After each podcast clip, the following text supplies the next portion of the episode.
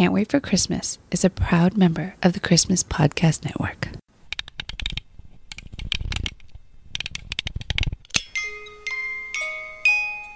Hey, buddy, what you doing? Is it Christmas yet? No, sorry, not yet. I can't wait for Christmas. Yeah, I can't wait for Christmas either. In fact, let's celebrate now.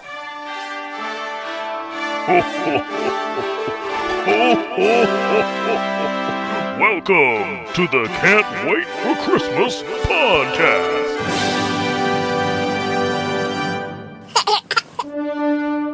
It's January 25th, 2024, and that means there's a whole 11 months until Christmas.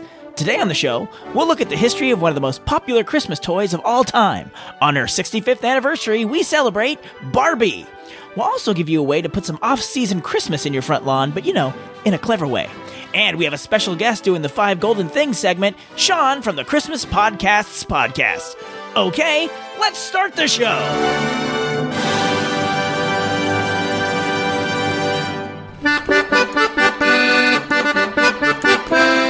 Happy New Year, you believers, and welcome back to the Can't Wait for Christmas podcast, the podcast all about Christmas history, Christmas traditions, Christmas media, and everything else Christmas. I'm your host, and the guy who still has his Christmas lights up, Tim Babb. I hope everybody out there had a Merry Christmas. I had a pretty great one myself, even though I got sick right before the big day and I was kind of out of it. But we still had lots of fun. We even extended things by going to Winterfest at our local theme park, Great America, on New Year's Day. And there was still plenty of Christmas decor to be had at the Water Slides Hotel, Great Wolf Lodge, when we went there for the last week of the kids' Christmas vacation. But now, there's not much Christmas stuff out there for us, which means we have to wait again for next Christmas. But you heard the title of this podcast, I Can't Wait for Christmas, which means we should start our first segment, We Need a Little Christmas, now. So,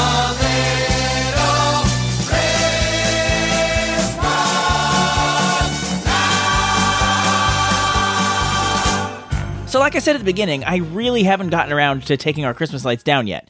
Mostly because it's been raining, and A, I don't want to do it in the rain, and B, I don't want to pack the stuff away while it's wet. But sadly, this weekend it's predicted to be dry, so I'm out of excuses. The outside lights are finally coming down, which means my yard is going to look boring again.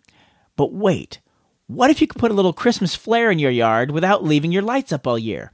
That's why I made a yard flag for my front yard. It says, if it were socially acceptable, I'd still have my Christmas decorations up, with a nice AI generated image of a house looking all Christmassy. But I wasn't selfish. I made this yard flag available for you to buy in the Can't Wait for Christmas store. So, this isn't a segment so much as a cheap plug for your store? Just as I expected. Hello, imaginary listener. Sounds kind of like Kermit the Frog. My name is Carl. Every time I talk about anything in the store, you pop up and accuse me of being a shill for the store. I mean, if the podcast branded shoe fits, We don't sell shoes at our merch store, so now who looks foolish? But I am glad you showed up and brought this up because it allows me to address some feedback we've gotten over the years. And specifically, I think it's crystallized best in this email we got a while back from Scott. He wrote, while I love the Zazzle store and I have purchased from there before, sometimes we don't need any more things at our house, but we still want to support you. Since I cannot find you on Patreon or similar sites, is there a way to support your efforts in a more direct way? I've paid for way less entertainment than this podcast provides. Uh, he put a lot of A's in way, that's why I read it like that. So let us know if there's any way that we can contribute, even if it's not a large amount.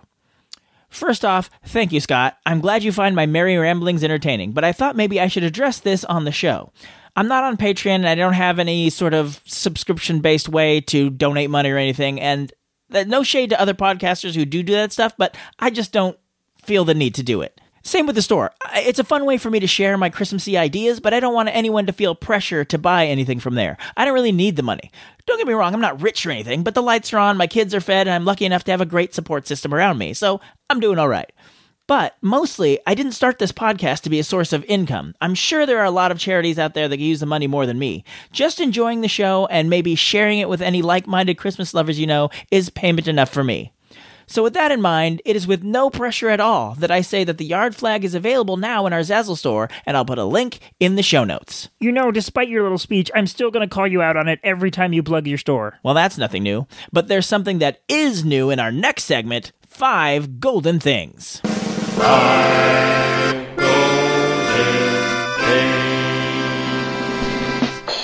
As you hear my lovely wife say at the start of every episode, this podcast is part of the Christmas Podcast Network. Typically, I put a promo in the middle of the show for one of the other podcasts in the network, but for 2024, we're doing something new. I'm turning my Five Golden Things segment over to the other network hosts, so you really get a vibe of some of the other shows, but still be safe in the comforting format of this show. And we have the perfect one to kick things off. We have Sean from the Christmas Podcast Podcast. Now, as promised, I'll turn it over to Sean. Hello, fellow waiters. I am Sean Sotka. I am the host of Christmas Podcast Podcasts, and we have ChristmasPodcast.com. And Tim has been so gracious to let me kick off his series this year of five golden things from other people. And what a better way to kick it off than with a podcast host about other podcasts. So, what I'm going to give you is my top five favorite Christmas podcasts on ChristmasPodcasts.com. Number five Weird Christmas Podcast. Craig Gringo brings the weirdest and most fun parts of Christmas around stuff you don't normally hear. It's not necessarily your cozy stuff, but he has this fan fiction contest every year and it brings the weirdest stories, but it creates a unique and wonderful Christmas for anybody looking for something that is out of the ordinary. Number four Christmas Past Podcast. Brian Earl is the host of Christmas Past podcast, and he's one of the original ones I started listening to before there was a plethora of Christmas podcasts. And he has the backstory on a lot of traditions, and he digs and dives deep and finds people to talk to. It's a wonderful podcast to listen to if you're looking for histories and other type of things from Christmas. Plus, Brian has just got a great voice. Number three. Merry Little podcast. Now, Merry Little podcast hasn't put out a podcast in a long time, but this is the OG. Well, actually, it's uh, Merry podcast of My Merry Christmas. The Merry Little podcast is more of the one for people who don't get the premier subscription to My Merry Christmas and then you can get the full podcast. So this is just little snippets of what Jeff Westover does. And like I said, the OG podcast that I listened to when starting out. And the only reason why they're number one is because he's been so busy, he hasn't been able to put out any content as of late. So that's why he's dropped to number three. Number two, Advent Calendar House podcast. Mike Westfall has given me so much nostalgia listening to this. He is also one of the original, well, actually, most of these, including him, are all pretty much the original ones I started listening to. And like I say, Mike Westfall, he brings back the nostalgia of all these Christmas shows and specials and everything that uh, I grew up watching and it just brings me back and makes me go watch them again. And, and mike just brings on some wonderful guests to talk about these and analyze them good bad or indifferent. It's just always just a great reminiscing.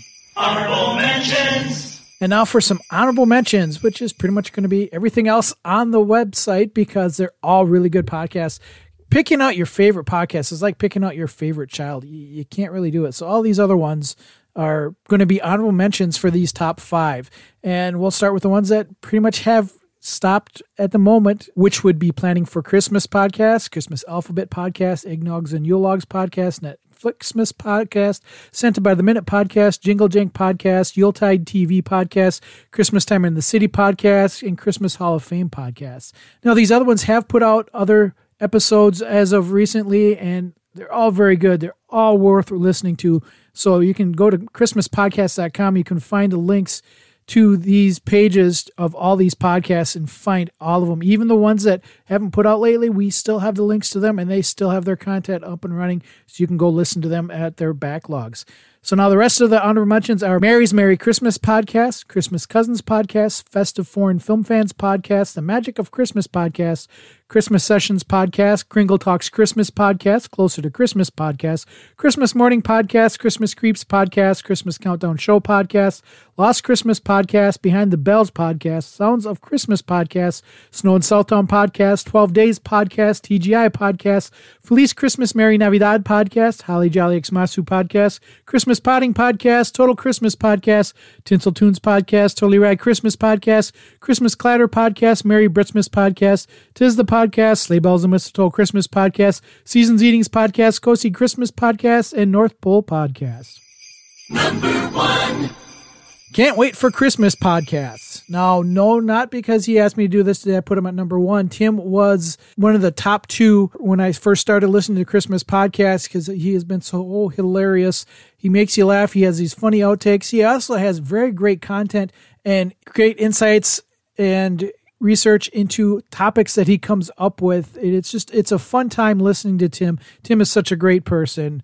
And like I say, it's not because he asked me to do this I put him at number one. It's because he's number two. Uh, Tim, uh, you can Venmo me the money later. Thank you, everybody, for listening to my top five Christmas podcasts. Once again, my name is Sean, and I am the host of Christmas Podcast Podcasts. You can find all these podcasts on ChristmasPodcast.com. That's where we have all the links to all of the podcasts that I have mentioned in this five golden things. We have the links to their websites so you can find all of their backlogs, all of their current stuff, everything they have. Keep you listening from now through Christmas 2024.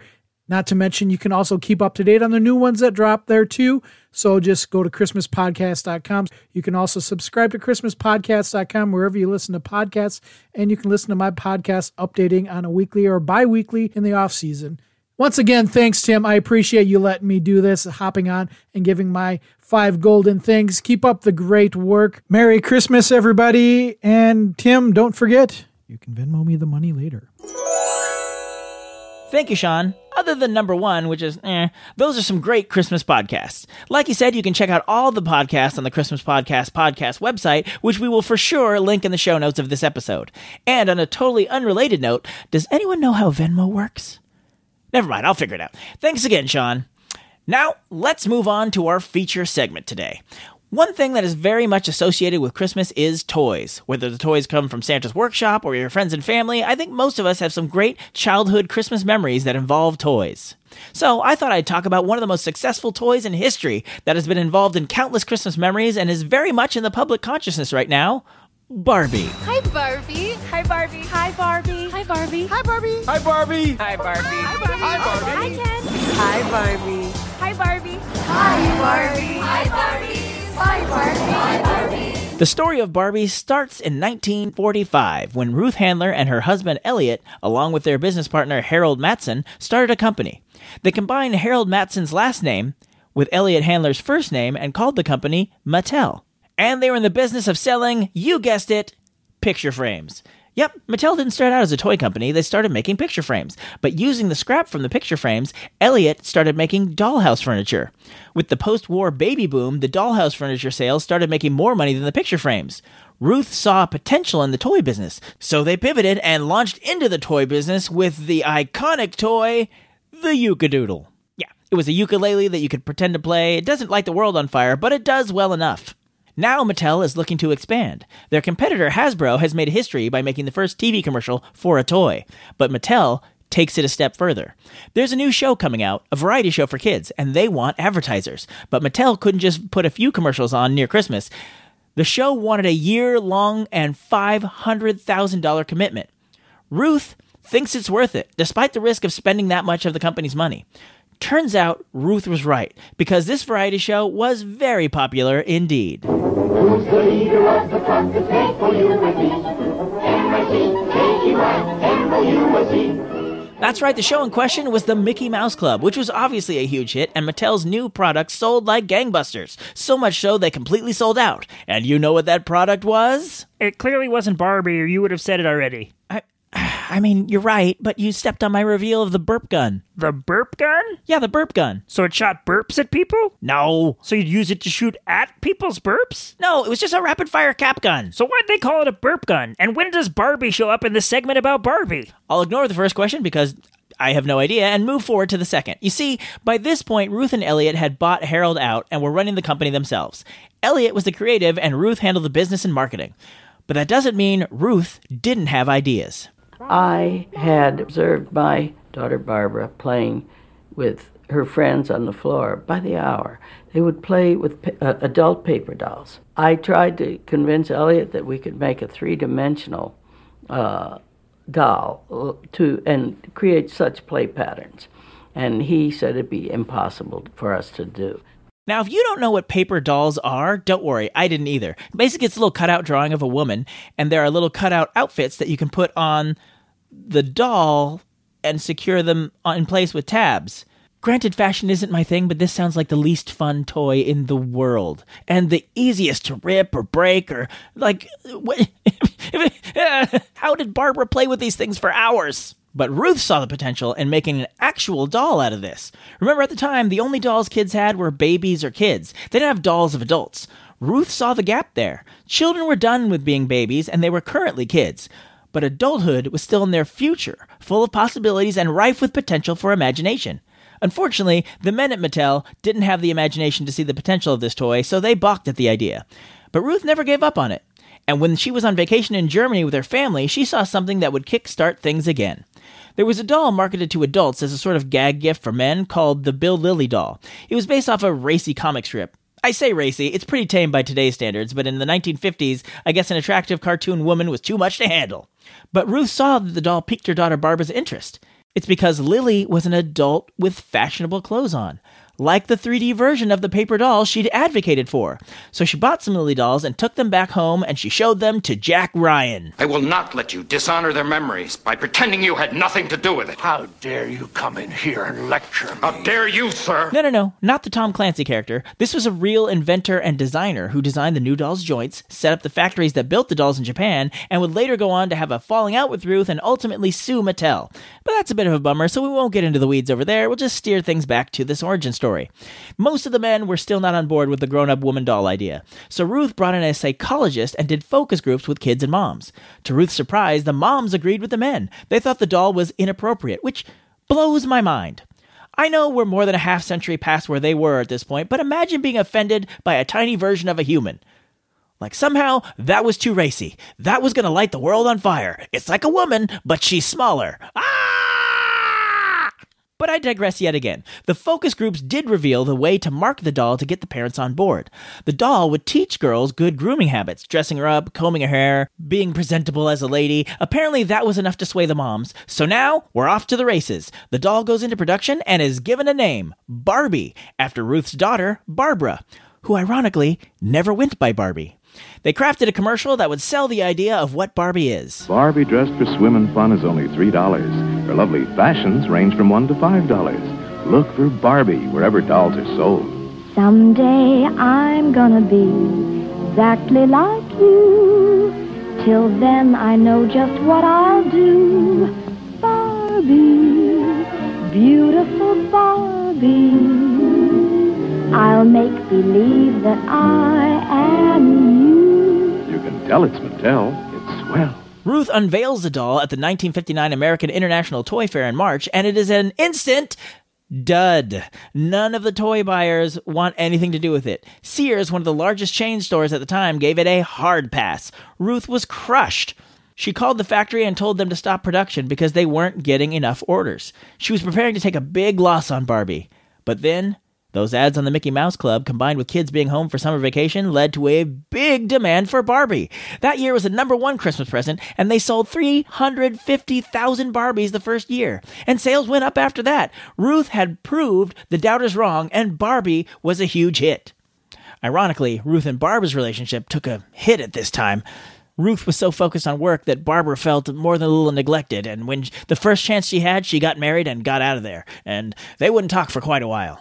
But Barbara's namesake Barbie was becoming a huge success. And part of the success of Barbie was that you didn't just buy the doll, there were a bunch of different outfits and accessories, each sold separately, of course, so it continued being a moneymaker.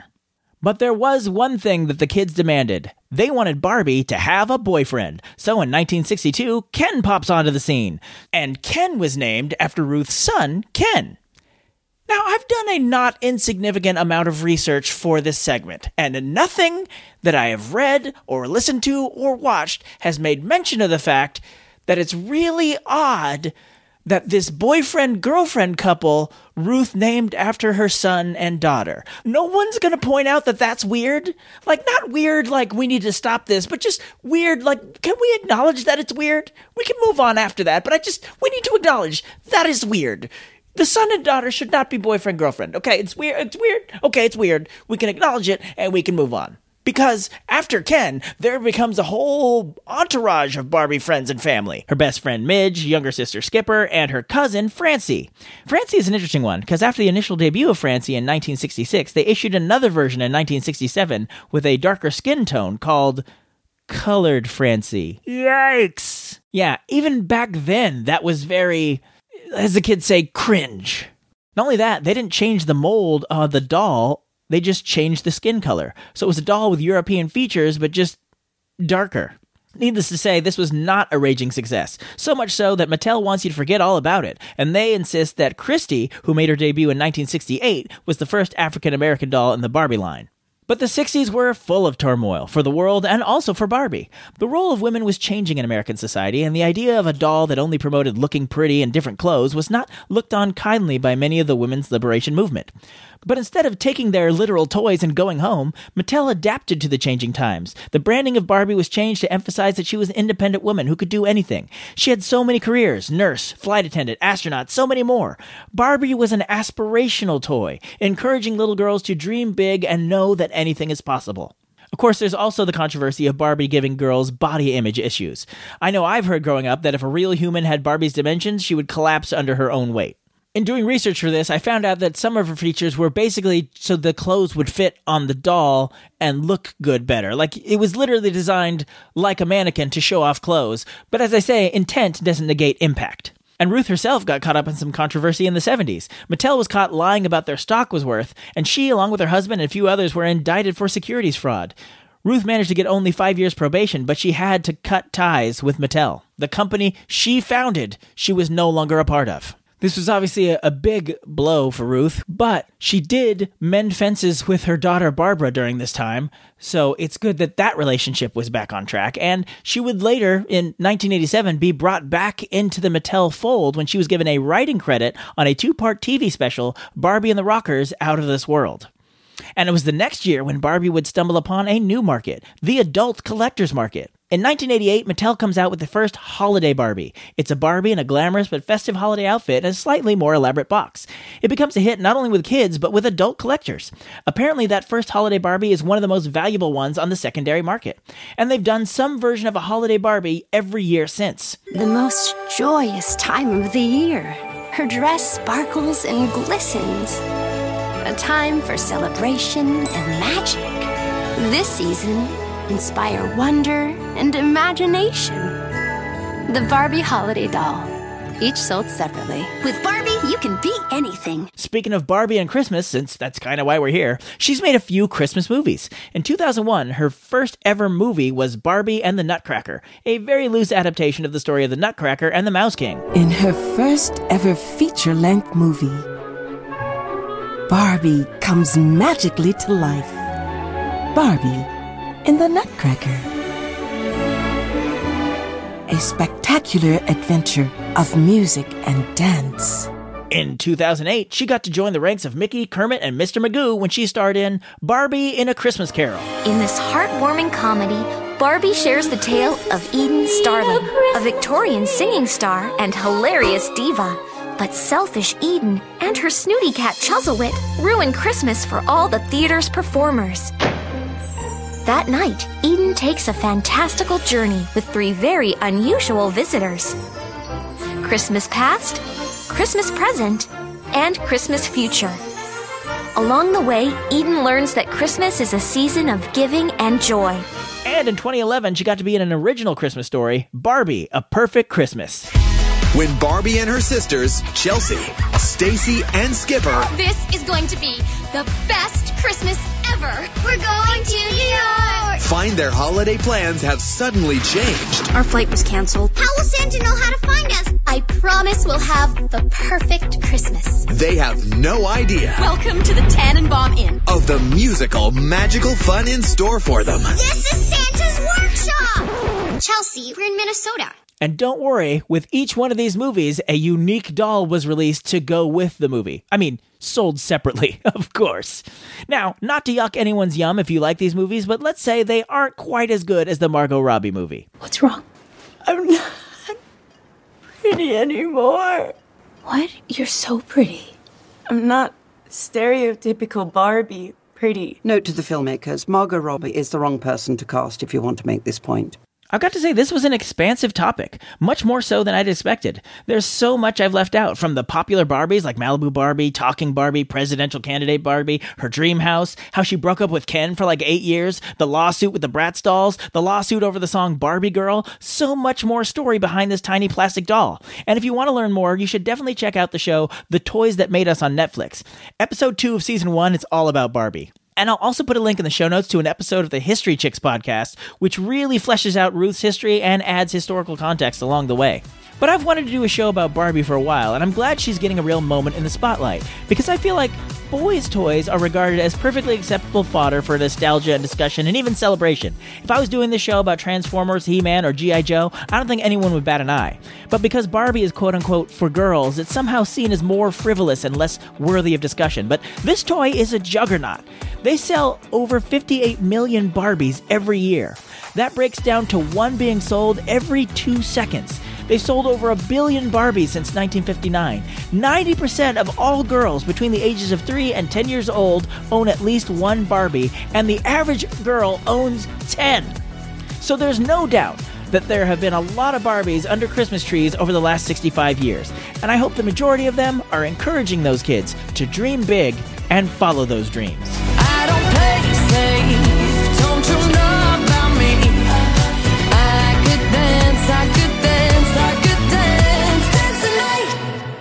And that's our show.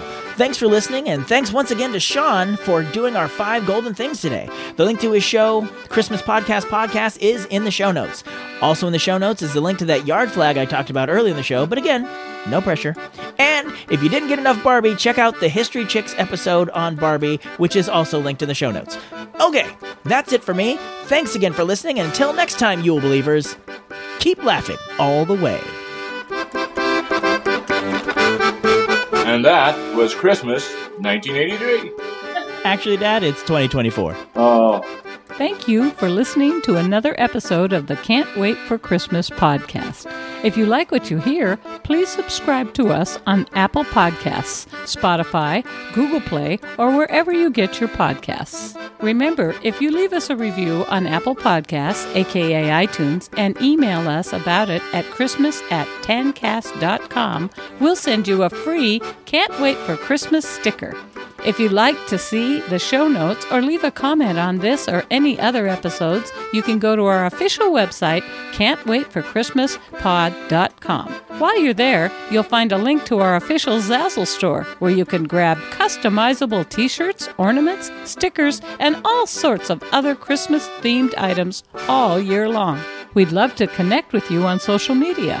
On TikTok, Facebook, Instagram, and Threads, we are Can't Wait for Christmas Pod.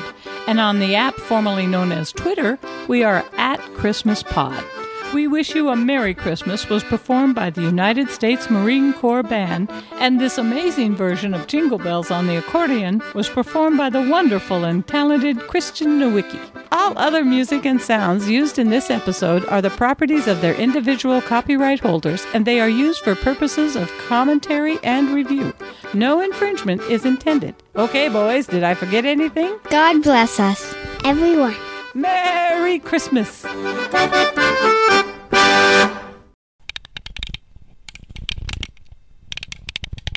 So, like I said at the beginning, I really haven't gotten. I oh, so like I said at the beginning. So, like I said at the beginning, I really haven't gotten down. So, like I said at the beginning, I am not any better at talking in 2024. So, yay. I'm turning my five golden things segment over to the other network hosts, so you can really get a glow or if. I wonder what I was thinking I was typing. So you can really get a glow or if some of the other shows. What was I supposed to be saying? I'll say vibe. That's a word the kids say. And I'm gonna look at me. I'm all hip. No cap, fam. I've got the riz. Bussin'. I can actually hear you cringing from the future. I think most of us have some great childhood Christmas memories that in- uh, memories. They're like memories, but they involve members. So I thought I'd talk about one of the most successful toys in history that has been involved in countless Christmas memories and is very much in the public consciousness right now Barbie. I feel like I could say that sentence without running out of breath midway through it.